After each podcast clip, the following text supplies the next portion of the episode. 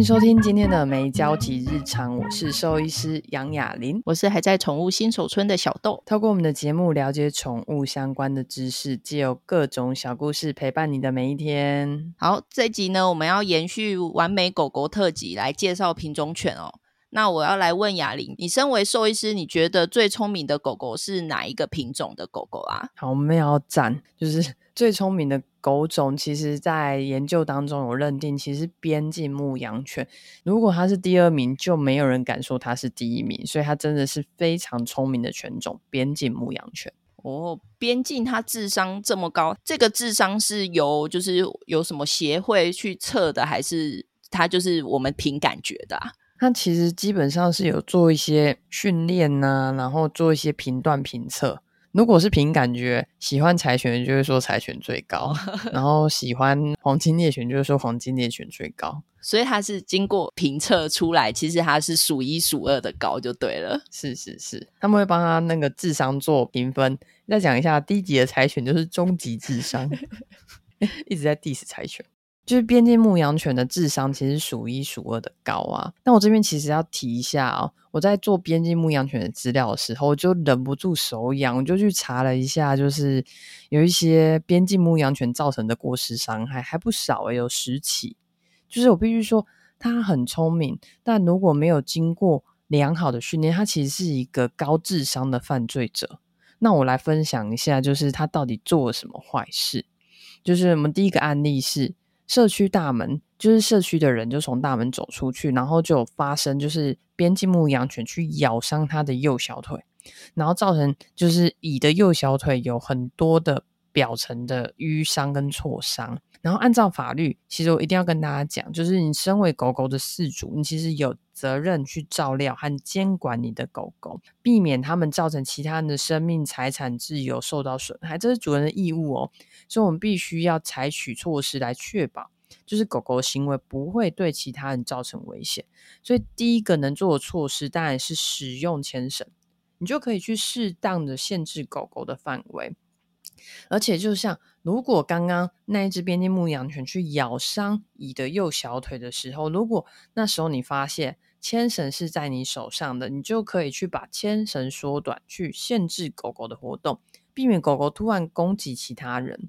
所以在这个 case 当中啊，其实就是主人就没有注意到这个状况，而且主人没有用牵绳允许狗狗就这样子在那边走来走去，去接触到乙，然后导致乙被咬伤。因为事主明显存在于他的行为的疏忽跟造成乙受伤，他有相对的因因果关系啊，就是他的狗造成他受伤嘛，所以按照这个状态，就是主人的疏忽行为导致了乙的伤害。最后的判决是，就是事主有过失伤害罪，而且他处拘役四十天，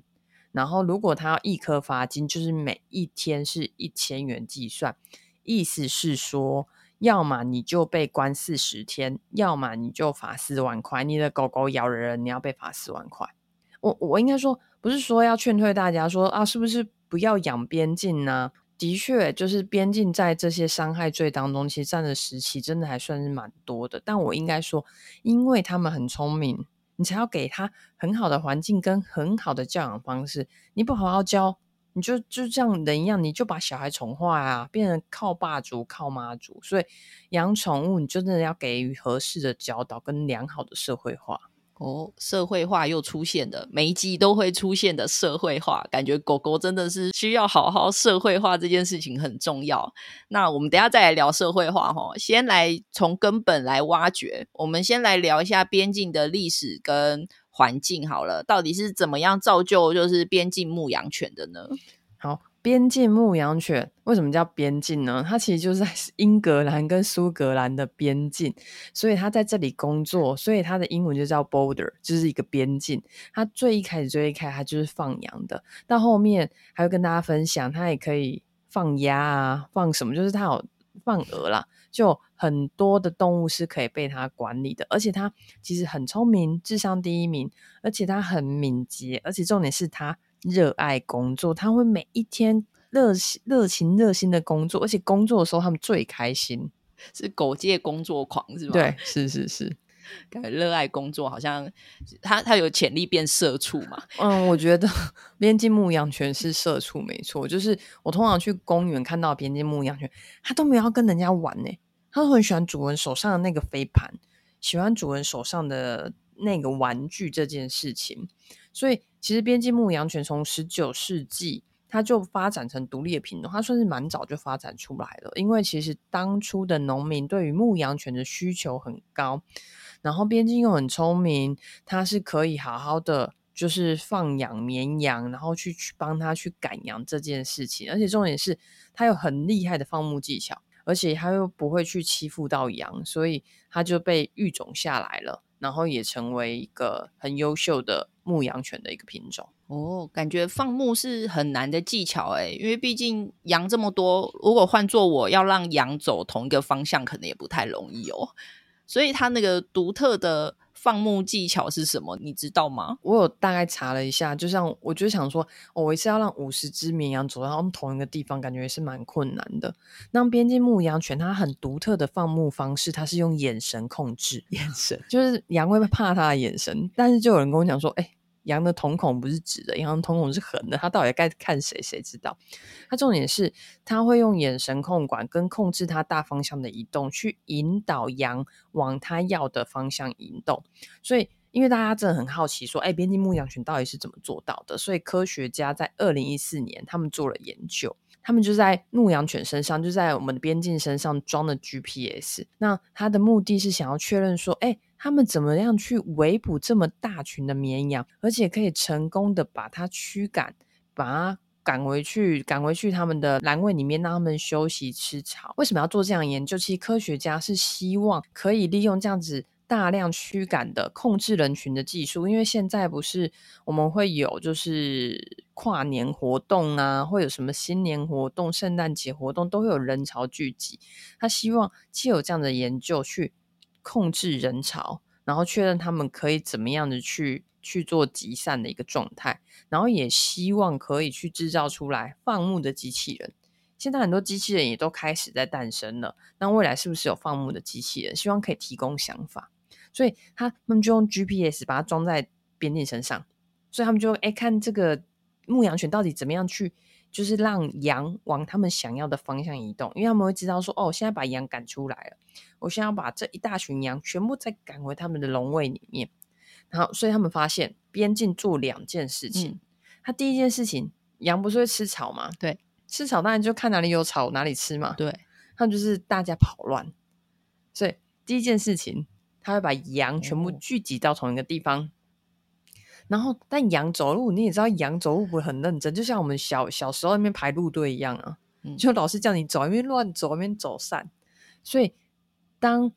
边境牧羊犬发现有空隙的时候，哎，小豆你太离开了，它就会让小豆再聚集到人群里面。然后当它的羊够密的时候，它就会从后方把它推到它要的方向。意思是它一开始还散散的，他就把大家集中集中集中，然后再往他要的方向前进。所以这是科学家发现，他就真的只靠这两个理论，然后就可以让一百只的羊群去做移动。所以大家就最后的结论就是说，哎，似乎可以用这个方式让我们的不管是人群去做这样子一个比较安全范围的移动。这是这个就是边境牧羊犬的赶羊的一个方式。嗯，听起来真的超酷的耶，感觉以后是不是演唱会不用研发机器人，直接叫边境牧羊犬来疏导我们的民众，就也不用像那个呃跨年活动的时候，台北捷运不是都要特别派一个人在那边疏散嘛？不用，我们以后派边境，感觉他超强的，而且他很可爱，大家就会在那边被他吸引啊，然后那边摸狗，就会有耐心的好好走。是是是。那边境这样听起来真的是超级聪明的耶，怎么会发生像刚刚说到的那种就是这种过失伤害的案件啊？嗯，我我先来提社会化好了。我觉得他们会造成不管是伤害或者是咬人，我觉得是最一开始的社会化没有处理好，就是要提醒，就是他们的就是不管是三到十二周或者是六到十二周，就是在他们很重要的前三个月的阶段，是一个很重要的社会化时期。那我先讲一下社会化要做什么事情，感觉很短短的三个月而已，到底要做什么东西呢？就是时间是关键，记得越早开始社会化，对他们会来越好。社会化重点是认识人、认识环境跟认识很多的事物。然后记得哦，你不要一次就觉得说哦，他就要认识很多人，你记得要一步一步的来，不要过度刺激。就像我要认识新朋友，你不要一次带我认识十个新朋友，我会觉得很压力很大。然后你要给他们适当的空间跟时间去好好的慢慢适应，不要让他们一次一次今天我今天我要让他社会化，我今天就带他去 IKEA， 然后 IKEA 可以带动物，只要你有推车，然后你就带他去 IKEA， 然后带他去公园，带他去宠物餐厅，一次太多东西对他来讲也是压力太大。这种感觉就像说我们到一个新的环境就要去了解那个环境的生态，然后就很像说假设我们到新的职场，我们就要了解说哦，呃，什么时间要上下班啦，然后午休要去哪里吃饭啦，然后饮水机在哪啦，同事的地雷在哪啦之类，如何搞定老板啦，感觉这个也是一种我们我们的社会化，也是狗狗的社会化的过程欸。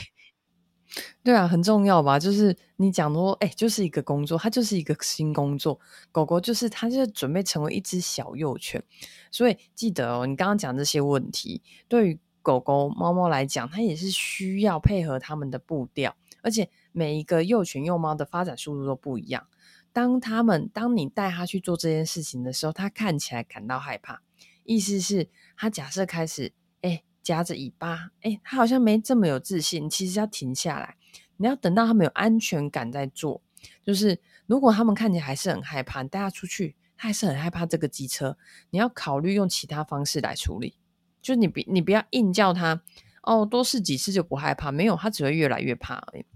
然后重点是你也要有一些正向的，就是正向的环节，就是比如说他做对某些事情，你可以给他玩具，给他奖赏，给他食物，给他关怀，摸摸他的头，我觉得这个都会是一个积极的连结。那我们来分享一下那幼犬幼猫社会化到底要做哪些事情。我们第一个，我们先认识噪音啊，就是哎，幼犬幼猫它其实应该要尽早熟悉各种噪音，例如你知道路上有汽车的声音、机车的声音，哎，你洗完头会有吹风机的声音，洗衣服会有洗衣机的声音，你手机会有铃声，然后如果你住在南部地区，你还会有烟火声。你越早让他们适应这些声音，都可以减少他们的恐惧。不然有一个很大部分的恐惧来源是噪音恐惧，他对于这些声音他其实会感到很害怕。但是如果他都已经很害怕了，我们到底要怎么去训练他？就像之前我们有提到说工作犬里面有猎枪组的狗狗嘛，像拉布拉多啦、黄金猎犬，那如果像这种狗狗他就很害怕枪声了，然后像我们如果是养像边境，如果他是一个特别害怕吹风机声音的，难道我们还要强迫他去听吗？好， 我, 我先讲，如果他很害怕某个声音，你要一定要记得哎，不是多听几次他就不害怕，他很害怕枪声，不是多听几次他就不害怕，他很害怕吹风机的声音，不是多吹几次他就不害怕，他只会越来越害怕。所以会建议哎，从小的时候让他们有吹风机，有听到吹风机的声音，然后你看他的反应，他不害怕，你可以给他一些正向连接，摸摸他，鼓励他，奖励他，给他一点小零食。但如果你的狗狗已经错过社会化时期，它已经超过三个月了，它就现在就是一个成犬，你其实可以跟医生讨论，就是我们有一些行为学兽医师，你可以就是可以搭配一些放松的药物啊，可以配合反制约法跟去敏感。那如果大家对这个主题有兴趣，可以留言告诉我们，我们可以邀请行为学兽医师来跟大家分享。所以记得当狗猫已经认识声音之后，接下来你就要带它到不同的地方探险啊，比如说我就应该让我家的小狗去小豆家玩，去公园玩，让他坐一下电梯，走一下楼梯，搭一下公车，搭一下火车，哦，要有那个就是台铁跟高铁都有他们的笼子的规定，让他去走一下市场，让他过一下马路。哦，我家狗很爱市场欸，他去菜市场都很开心，因为味道很多，很欢乐，所以让他们探索这些新环境。对，而且你知道吗，我们家的市场的那个阿姨们可能都很好，但让我有点困扰。我们家狗很爱吃，我经过卤味摊它也可以获得卤味，但我比较会阻止啦就是以前经过早餐店阿姨会给它吐司，我还可以接受，给它卤味我真的是头很大，觉得很困扰。因为卤味是咸的，对啊，咸的是狗不能吃，狗也需要盐巴，但是过多的盐分对他们身体是会有负担的哦，所以当然吃这么咸。然后重点是你不知道卤味，我们前面有讲过中毒的部分，你不知道卤味里面有没有放洋葱啊，不知道卤味里面有放、嗯、有没有放大蒜，这个对他们来讲都会是蛮危险的。但是我家的狗为什么喜欢市场，因为它有不同的声音啊，然后不同的气味，感官的体验是就会让他们很开心。但 说, 说到出门啊，我记得像狗狗猫猫他们、呃、小的时候都要打预防针嘛，那如果没有打预防针的话，这样适合出门吗？对，这也是大家比较困扰的问题，就是三个月好像都还没有打完疫苗，是不是不能出门？那我其实要特别强调一下，社会化很重要，幼犬可能会容易感染这些疾病风险，但我要提醒它不是代表它完全不能出门，你可以带它去感染风险比较低的，所以你可以建议可以在打完八周第一剂疫苗，你就可以带它出门，然后让它接触不同的人，让它接触兽医，接触有穿着制服的人，还有一些其他的陌生人，可以帮助它正向学习。而且它就是这么小，就是你可以试试看哦，当很小的狗你手伸起来要打它，它其实不会有威吓反应，它眼睛也不会眨，因为它不知道那发生什么事情。所以很多东西是后面后天习得的，你才会知道说哦，拿棍子的人好可怕。我们目的是让它很早的接触，让它有好的正向连结。然后我刚刚有讲说，你还是要挑选就是合适的环境跟合适的狗狗，你不要让一些很激动的狗狗去跟它相处。那如果比如说它一开始在认识好朋友的时候，它被一只中型的黄色的狗凶了，它未来都有可能讨厌这样的中型黄色的狗，或者是胡须男伸手打它，它未来看到胡须的人，它可能就会有警戒，或者是甚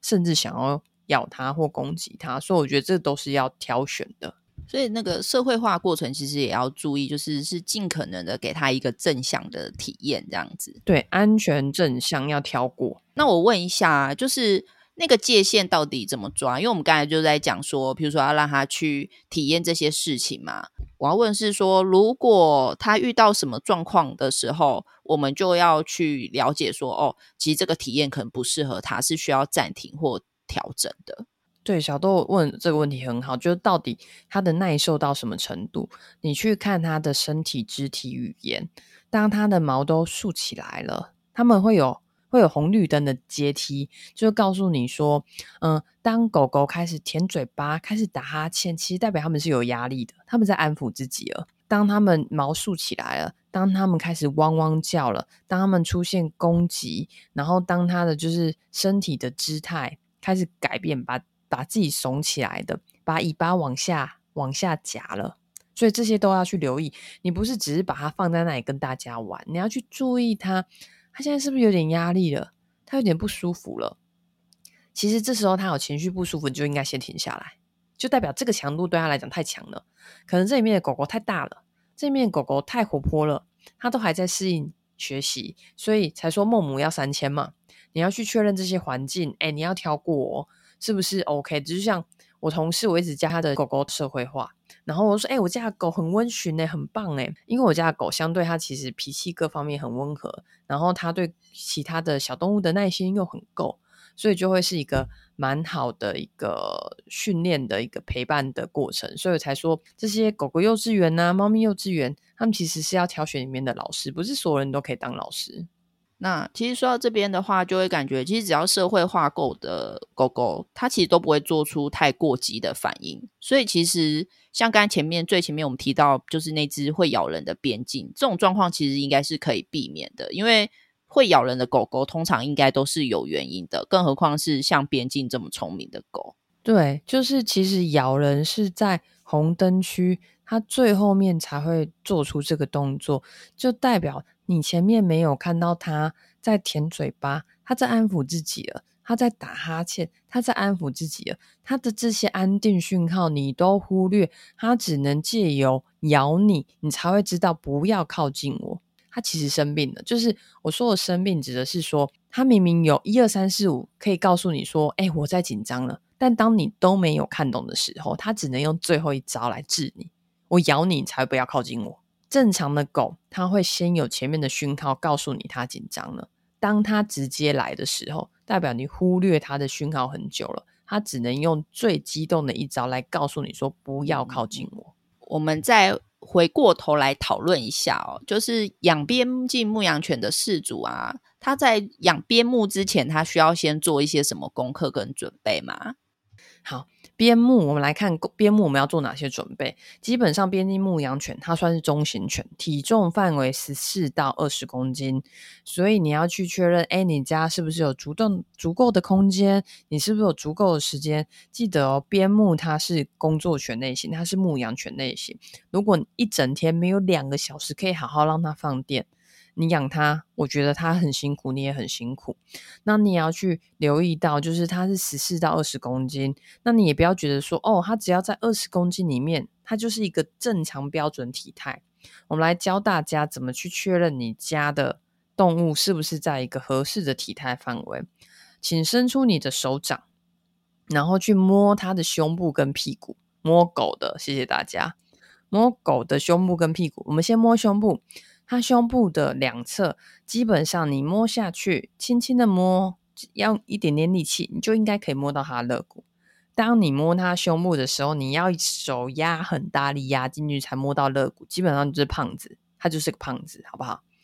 那摸屁股的部分，你拍拍它屁股，基本上你应该可以摸到它的，就是它的骨盆，要有尖尖凸凸的骨头，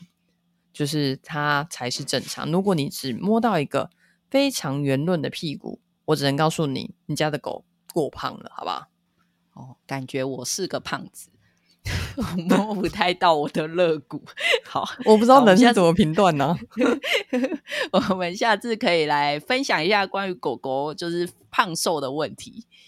对，真的不要再说它胖胖的好可爱，胖胖的容易有心血管疾病、骨关节疾病、内分泌疾病、心脏问题，所以就是你要去留意它的体态。然后刚刚讲说你要有足够的陪伴时间，我觉得如果你一天没有两个小时，至少也要四十分钟以上。而且它就是充满了活动力，然后它有蛮大的好处，它其实不太会流口水，所以你家里不会有到处滴的口水，然后它也没什么呼吸道的问题，所以不会听到它的打呼的声音。但是我必须要提醒大家，因为它是属于牧羊犬类型，所以它的汪汪叫的状态会比较高，然后应该说它要提醒你他听到了什么，看到什么，所以吠叫的问题是会出现的。这可以透过刚刚提到社会化来做改善的吗？对，就让他知道哦，就是旁边就是邻居可能是几点出门啊，然后或者是当他没有乱叫的时候，你可能可以给一些正向连结啊，给一些零食啊，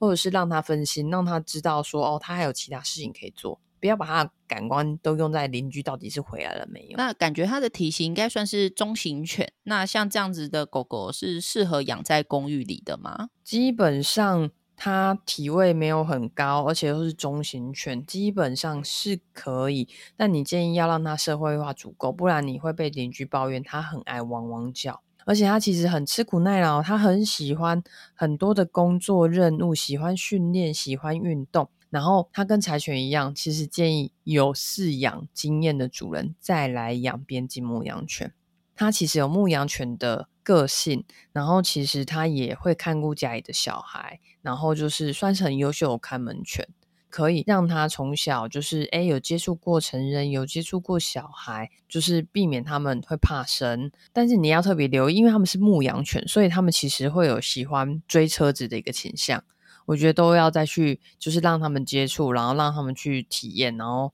让他们去改正这些不应该去追车子的行为。嗯嗯，要让让他知道说车子不是羊，就是请冷静这样子。对对对。那我们现在要来聊一下，就是边境牧羊犬有比较就是容易会发生的一些遗传疾病，然后需要提醒饲主要注意的地方吗？那我们来看一下，就是边境牧羊犬有美国边境协会二零一五年有去整理它的好发疾病的比例，基本上是三个。一个是髋关节，一个是癫痫，一个是眼睛的问题。边境牧羊犬髋关节发育不良的发生率大概有 百分之十一， 那就是我刚刚讲的，它的股骨头的关节面跟它的 髋, 髋关节的皮揪我没有办法很好的接在里面。那边境牧羊犬小时候走路就可能会脚滑，真的不要觉得哎、欸、滑倒很可爱，你要去留意它其实是可能是关节的问题，然后建议到有专门髋关节检查的动物医院去确认它的髋关节结构是否完整，如果真的有状况，早期发现早期治疗，而且可以进行居家管理，就是让你的地板的就是止滑程度是比较高的，那真的有需要的话部分就可以借由手术。然后还有另外一种是剥离性的软骨炎，也是在边境牧羊犬好发的，那这两种疾病都会影响到关节骨关节，那我推荐大家另外一个 podcast 平台超级好兽医 WonderVet， 里面是两个外科医生，那他们讲的就是会跟外科比较相关的都可以分享给大家，还在这边推荐大家其他平台，希望其他平台推荐一下我们。好，然后第二个发生率比较高的是癫痫，大概有 百分之零点五到百分之五，然后第三个眼睛的部分，它会发生的是退行性的视网膜病变，它会影响到视网膜，会影响到视力，甚至会造成失明。它的视网膜的部分，它其实会就是它在眼睛底部的像一个相机的构造，相机的底片底片的感光的部分受到影响，所以它最一开始这种退化性的问题，退化性的视网膜的问题最一开始会出现在傍晚，他可能傍晚要出去散步的时候会有点害怕，就是因为他变成他看比较不清楚了，视力比较不好，所以大家要去留意这个，其实都是渐进性的。但我必须说，其实狗狗真的如果完全视力丧失，他们其实还有很好的听力跟嗅觉，只要让他们知道家里的环境长什么样子，他们还是可以很有很好的生活品质。意思是，如果你真的养了一只失明的狗狗，你不要把家里做太大的调动，因为他们走走走，他们其实都大概知道哪里是沙发，哪里是什么，也会在有一些就是辅具，就是他们会在他们头上套一个东西，就是他真的要撞到墙壁之前，那个棍那个辅具会先撞到，不会让他们直接撞到墙壁，所以其实都是可以去调整他们生活的状态。所以基本上在边境的问题发生的会是关节的、癫痫的跟眼睛的，如果有发现任何不对劲的症状，或者是你不知道那到底是不是个问题，很简单，就带他去看诊，跟你的兽医师讨论。嗯，没错，遇到不知道怎么解决的事情就找兽医师就对了，交给我们。那就希望大家都能够有这些相关的知识，然后来帮助你来饲养边境牧羊犬。记住，就是边境牧羊犬都是热爱工作的，然后他们喜欢任务，然后需要足够的运动，跟需要提供他们一些有趣可以用上他高智慧的那种智力游戏，然后多增加他的生活丰富度，然后保持他健康跟快乐。那因为他非常聪明啊，所以训练上应该是相对容易的，对于有养狗经验的饲主应该就很快就可以上手的一种犬种这样子。那下周呢，我们会跟大家分享一些跟边境牧羊犬有关的一些事件，诶，希望大家下周也可以继续收听我们的节目。大家有任何想要知道跟宠物相关的议题呢，就欢迎留言给我们。那如果你是在 Apple Podcast 收听的朋友，请划五颗星留言给我们鼓励。那现在其实有时候会有人来按我们粉丝专页赞，但是其实没什么人留言，有时候会偶尔偶尔有一些人留了一些，譬如说我我看到一个一个朋友，然后我不确定是你的朋友，或者是他真的是陌生的网友，他说他希望听司马光是不是真的有打破缸。我想说司马光应该是真的有打破缸啦。呃，那如果这个网友他有听到的话，我回复你咯，他是真的有打破缸，但我们可以有机会可以聊跟法律相关的啦，就是他打破缸到底有没有民事责任、哦、这件事情我觉得也是蛮有趣的。嗯，如果你们是对跟宠物没有相关的议题也有兴趣的，也欢迎留言给我们。那我们希望可以跟网友们有更多的互动，那也欢迎你分享给更多的你的亲朋好友，然后希望他们都可以来收听我们的节目这样子。那我们就期待下周见咯，拜拜拜拜。